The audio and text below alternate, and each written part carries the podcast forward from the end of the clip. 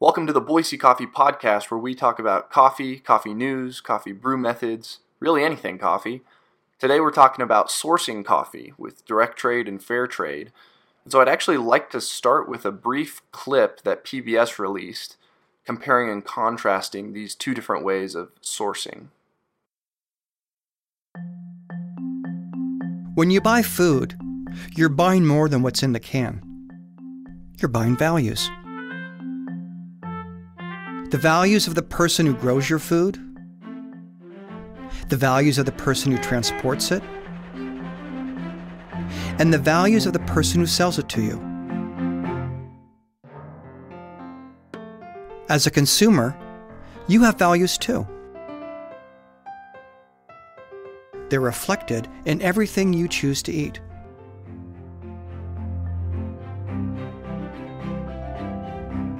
You can buy organic food that's been certified by the USDA and even organic flowers. But organic certification doesn't tell you everything you need to know. It doesn't tell you about the working conditions of farm laborers, or if growers are paid a fair price for their goods, or even if these growers are responsible stewards of their lands, ensuring their use by future generations. That's where fair trade comes in. This global organization works with farmer cooperatives to establish guaranteed price minimums. These protect farmers from price fluctuations in the marketplace. When their goods are sold at higher prices, a portion from these sales is set aside as a premium. Farming cooperatives use these for a variety of community improvements, like a new schoolhouse for their children or an ambulance to support a local hospital. Some food producers establish relationships directly with growers. Direct trade, unlike fair trade, is not a form of certification. Instead, it focuses on specific values important to a single company. For example, coffee roasters in Eugene, Oregon use beans from growers thousands of miles away. Beans they buy based on values that are important to them like protecting rainforests. So, just by buying a cup of coffee, you're also supporting a set of values.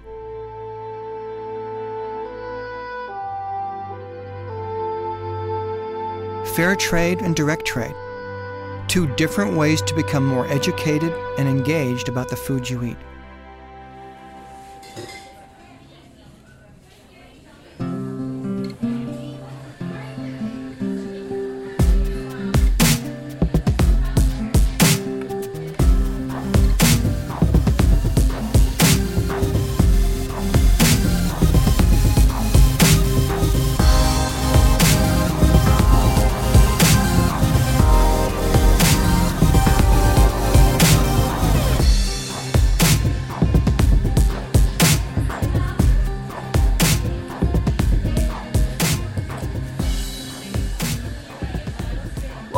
Episode 5 of the Boise Coffee Podcast.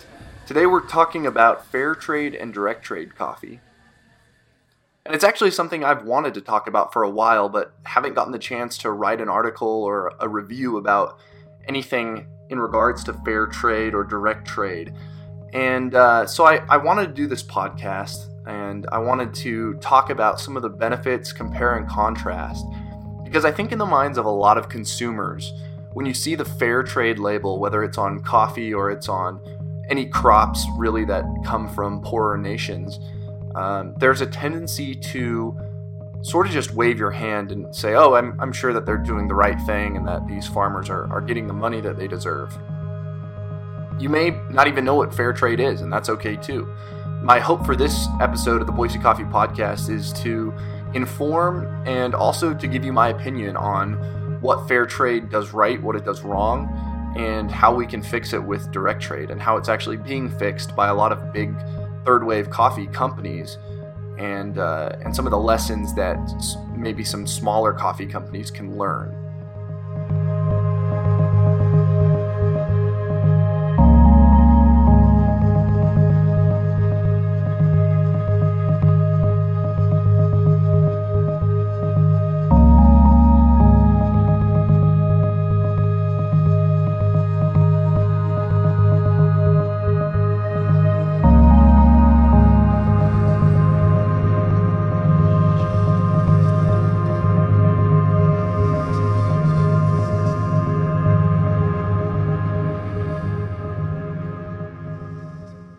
Going to start with the face of fair trade, which is FLO. That stands for Fair Trade Labeling Organizations International. And from their website, this is what they say introducing fair trade. Fair trade is an alternative approach to conventional trade and is based on a partnership between producers and consumers. When farmers can sell on fair trade terms, it provides them with a better deal and improved terms of trade. This allows them the opportunity to improve their lives and plan for their future. Fair trade offers consumers a powerful way to reduce poverty through their everyday shopping. Okay, so what does that mean? Well, perhaps the best place to start is with FLO's history. They started in 1997, and really they arose out of a need to eliminate the ebb and flow that's sort of inherent to coffee prices. The supply is constantly shifting with coffee, and that's because coffee is extremely sensitive to temperature fluctuations and growing conditions. So the first fair trade agreement came in the 1940s, and that was actually because of wartime and the instability that made European markets uh, unable to be accessible to South American coffee growers. So fair trade sort of arose out of this need to secure coffee so that when supply is down and when coffee, it's hard to grow coffee because of, in the case of the 40s, because of wars, or even just because of things like storms, really bad temperature things happening, or just coffee in general not not having a good year, like a lot of crops do. It's to secure it so that coffee prices don't have incredible fluctuations and the market is somewhat stable. That way, we can always go down to a coffee shop and buy a cup of coffee for around the same price, regardless of what's going on with the growers that year in coffee. So, maybe the first question to ask when we're talking about this is why is coffee such a big deal? So, this is actually the, the Stanford Social Innovative Review, the economics section, and specifically economist Colleen Haight, in the summer of 2011 answered this question uh, in her article about fair trade. And this is what she said. She said, Coffee is the second most valuable commodity exported from developing countries, petroleum being the first. For many of the world's least developed countries, like Honduras, Ethiopia, and Guatemala, coffee exports make up an enormous share of the export earnings, comprising in some cases more than 50% of foreign exchange earnings. In addition, many of the coffee growers are small and their businesses are financially marginal coffee is a big deal because in a lot of nations, coffee is one of the main, if not the main, crops being grown and sold. So when we're talking about on an international level, what are the crops that are most important to a lot of countries? The answer to that is coffee. So talking about fair trade and direct trade, we kind of have to take our minds out of the United States market and go to the global market. We have to start looking at economics on a global scale. And I think this is why it's oftentimes not discussed on a day to day basis with Americans because at the end of the day, it doesn't affect our daily lives. But it could. And that's why FLO came around in the first place, is so that price fluctuations would not have the impact on everyday consumer lives like they have in the past. It's nice and good to talk about fair trade in this philosophical, sort of nebulous sense, but what does it look like on the ground level? What, what does it actually mean? So the idea behind fair trade is to create a price floor. And this isn't unique to coffee, this is an economics term. And what that means is that regardless of growing conditions and regardless of the market price for coffee, coffee companies that buy coffee from growers or from these grower co- cooperatives that fair trade necessitates, it mandates that these consumers or that these buyers have to pay at least $1.40 per pound of green coffee beans. That is the price floor. So even if coffee has a really bad year and usually the market price for coffee would be would skyrocket, it's actually going to be $1.40 per pound. So this comes with some stipulations, of course. Now, if the market price is above fair trade, then not only do these I'm, I'm just going to call them coffee buyers from now on, but that could that could be comprised of coffee shops, roasters, cafes, places in the United States that buy a lot of green coffee beans and then sell them to coffee growers cafes. I'm just going to call them all coffee buyers. One of the stipulations is that these coffee buyers, on top of the price per pound that they would buy coffee for, also have to pay a 20 cent fair trade premium. And this premium is supposed to go towards community development for farmers. That could look like, as the clip said, ambulances, schools, that sort of stuff. In addition, fair trade certification it comes with a fee that farmers have to pay in order to be considered a part of uh, a coffee cooperative, And then they also have to use certain pesticides and they have to ensure certain standards for working conditions and labor wages. They have to pay a fair wage to their employees as well. So, on the surface, fair trade looks like a great idea.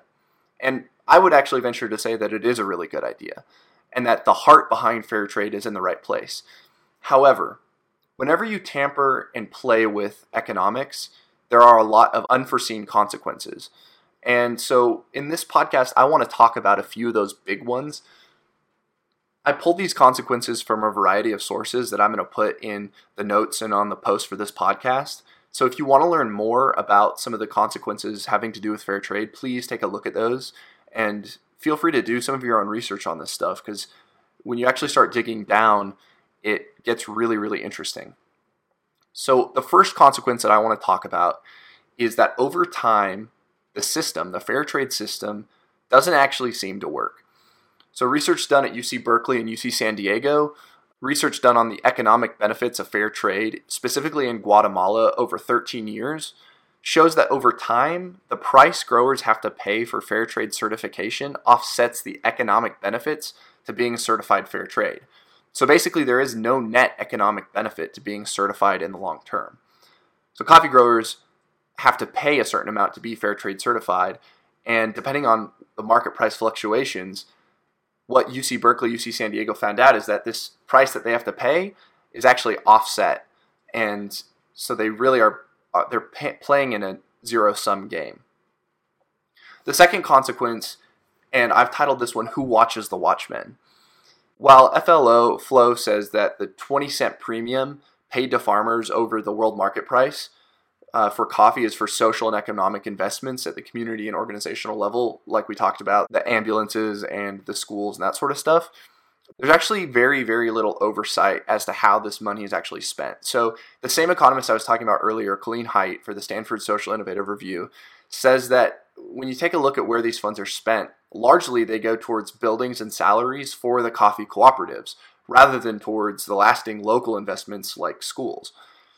So, as I was doing research on this, uh, what I saw was that there's fair trade doesn't really provide a positive impact on local education and community building, and this would suggest why. It's because these coffee growers are incentivized to basically make their coffee growing operations better rather than providing for their community. So when they're when they're paid per pound of coffee, the incentive then is to produce more coffee. So what are they going to spend these premiums on? They're going to spend them on ways to make and produce more coffee in order to make more money. And that actually goes into this third consequence, which consequence number 3 that I want to talk about is that fair trade incentivizes more coffee production and not actually helping the poor. So the lack of oversight that we kind of already discussed focuses on more coffee production like I said, and that's due to paying farmers by the pound of coffee, means that the incentive is for farmers and communities to up coffee production. So, like I said, fair trade is supposedly supposed to help build communities and enrich people um, from these poor coffee producing nations, but the problem is that all the incentives lay in growing and selling coffee rather than areas that will produce lasting change, like the schools and the hospitals and that kind of stuff, especially when we're talking about education. So, what's a way that we can fix this incentive? Well, rather than incentivizing more coffee production, we can actually disincentivize that. This, by incentivizing a lower coffee production, and this is really counterintuitive, but bear with me. Incentivizing lower coffee production or selling less coffee is actually going to raise the price of coffee worldwide, which is going to benefit other farmers. They're going to be getting paid more for their coffee production. One way we can do that is by focusing on bettering education so that the children of these coffee farmers get better jobs, are able to get out of the coffee growing business, which then is going to raise the price of coffee and it's overall going to help coffee farms worldwide. Now, I'm not saying that this is without its own externalities, it is, but that is one way that you can change the incentive from coffee production. Now, of course, when we're talking about raising the price of coffee, you have to realize that this price of coffee isn't just going to raise and sort of everything's going to stay the same. No, it's ultimately going to have to come out of either the businesses like Starbucks pockets or it's going to have to come out of the consumers' pockets. And if Starbucks has their way, it's always going to come out of our pockets. So you're going to end up paying more for coffee. And this goes into consequence number four. The restrictions that fair trade certification places on coffee farmers actually results in poorer farmers. And this is because of the costs associated with being certified fair trade, like we talked about in consequence number one, but also it's because of the inputs that they have to pay for, things like fertilizers and pesticides that comes with being fair trade certified. That comes out of the farmers' pockets, not out of the pockets of the of the cooperatives or out of our pockets. The farmers have to pay for those fertilizers and pesticides. So although the, those inputs are actually better for the environment, right? Using proper fertilizers and uh, making sure that coffee is protected against pests, that's important for the environment. But in the end, it's focusing on the costs being taken out of the pockets of the coffee farmers rather than those buying coffee. If we as consumers really care about the environment, and if that's something that we kind of uphold as being, you know, something major that we want to see taken care of, then we have to be prepared to pay more for our coffee in order to offset these demands placed on farmers from impoverished nations. This money isn't going to come out of thin air. And if we want to help out coffee farmers in the long term, we need to be prepared to put our money where our mouth is at the end of the day. Okay, so where does this leave us? So, my analysis is that although FLO is aimed at a great goal, they're actually hurting everyone along the way. These farmers end up playing the zero sum game that I talked about earlier, where they have to pay more to produce coffee that they may or not may not be selling at market price depending on the season. And as a result of these coffee cooperatives and FLO playing the middleman, we as consumers remain blind to the situation that coffee growers find themselves in every day. And because we trust that fair trade label that we see on coffee, all of us are sort of at fault for letting this go as far as it has been.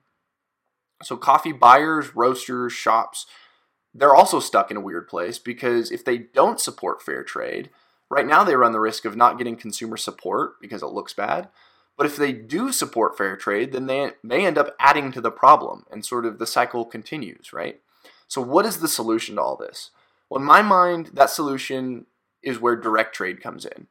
Direct trade, as the PBS clip sort of laid out, is in a way the antithesis and in a way sort of overlaps in a Venn diagram sort of way with fair trade. And how it's similar is that it focuses on the farmers and it focuses on making sure that they get paid a fair wage. But instead of doing this artificially with a price floor, it emphasizes relationships and a personal responsibility between the coffee buyer, as in the cafe or the coffee shop, and the coffee grower. Direct trade is not perfect, it's not the end all be all, but what it does do is it cuts FLO out as the middleman and it makes it so that these coffee buyers have to develop a relationship, a personal relationship with their farmers. And they do this in order to determine the best way to support these poor communities that they purchase the coffee from. So it, it puts more emphasis on these personal relationships, but because of that, they're going to know whether these communities need schools, need better education, whether they need a better hospital situation, whatever it is, because they're going to know the coffee growers. Uh, the emphasis gets put on the buyers more, so they have to do a little bit more work. And ultimately, they have to be the ones who determine between them and the farmers what a fair price is for the labor expended to grow the beans. So, like I said, this isn't necessarily the perfect solution, but there are a few coffee companies that have proven that it actually works really well. And we call these the big three of specialty coffee. That's Intelligentsia, Stumptown, and Counterculture Coffee. They all have developed their own methods to participate in direct trade coffee. And the fact is is that it works pretty dang well. So I'm going to actually read to you what Intelligentsia says on their website about their method of direct trade coffee and you can kind of compare that to what Fairtrade said. So this is what Intelligentsia Coffee says in their mission. They say Intelligentsia Coffee's buying philosophy is not very complicated. We believe in coffee quality and have made a commitment to our customers to offer only truly dazzling specialty coffees that speak for themselves in the cup. We believe that to get such coffees, we need to work closely with actual producers, not just importers or experts, so that we can build great coffees from the very start. Intelligentsia travels to our coffee source each of the 12 months of the year. We visit farms, roll up our sleeves, and get to it. We take 24 hour red eye flights and 10 hour high altitude pickup rides over serpentine roads. You pick up our coffee and we shake the hand of a farmer in Peru, or Rwanda, or Guatemala, and when you see the Intelligentsia Direct Trade logo on your bag, you know how much effort is invested in each bean. So, in the broadest terms, these coffees should be understood as a true collaboration, with both sides investing a great deal of time, energy, and ideas to produce something great. At the end of this process, the coffee farmer who grows an award winning cup is an artisan and should be regarded as such. We believe human effort is the most critical factor in quality coffee, and that the growers who do the best work should get the best price and individual recognition. This stands in stark contrast to what we were talking about with fair trade. Direct trade coffee isn't about just money, and it's not about just paying farmers good wages. It's about getting the best beans and incentivizing quality while at the same time making sure that the farmers who produce these quality beans are paid exactly what they should be for those beans.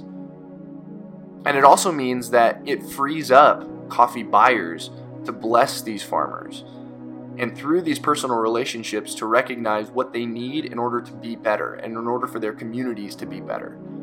It's not just about the coffee and it's not just about the price.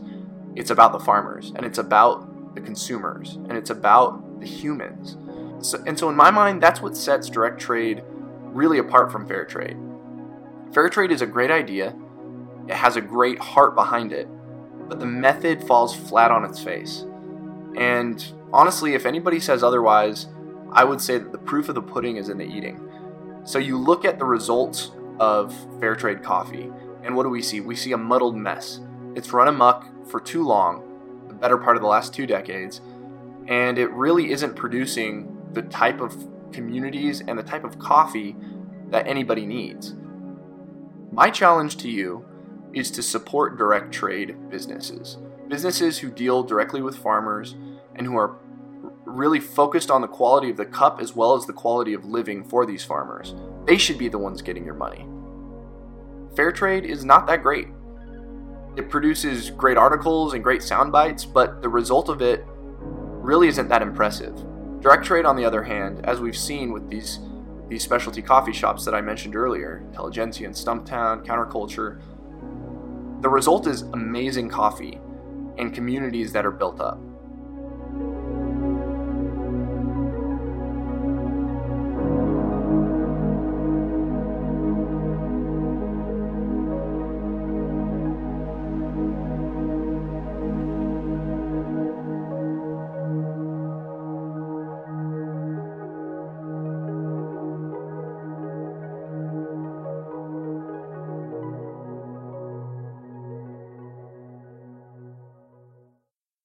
And that's the Boise Coffee Podcast for this week. I'm your host, Colin Mansfield. If you want to check out more or listen to the earlier episodes, check us out on iTunes, Stitcher, SoundCloud, pretty much anywhere you can find podcasts.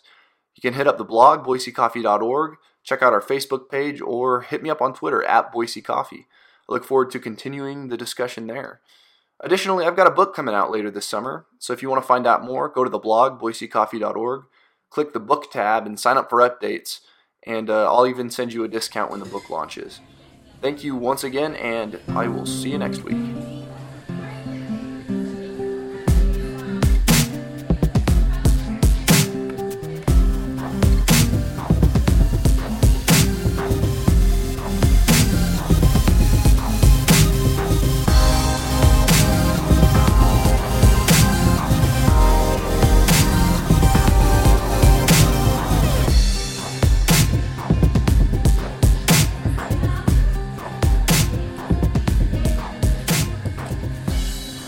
Music this week was by Chris Zabriskie, and the funny clip you're about to hear is from the Rhett and Link YouTube channel. So if you want to see the rest of their videos, check them out there. Thanks again.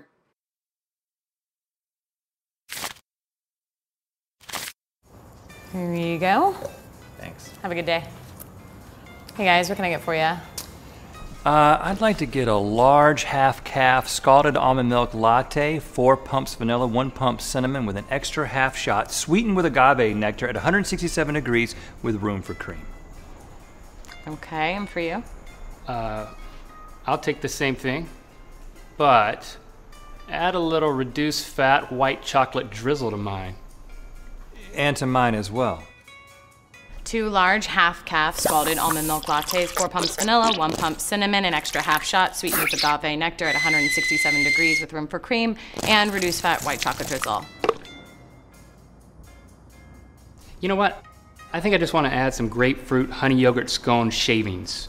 Uh, I'll take some of those too, but I'll also add two and a quarter tablespoons of a drink that somebody returned because their name was misspelled.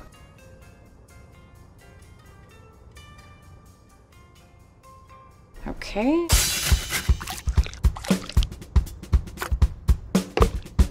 What's your soup of the day?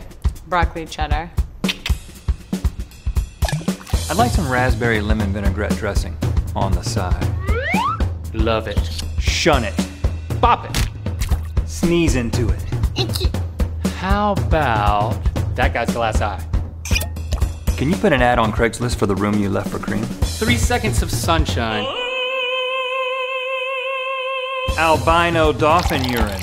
dragon tears, and all the money from the register.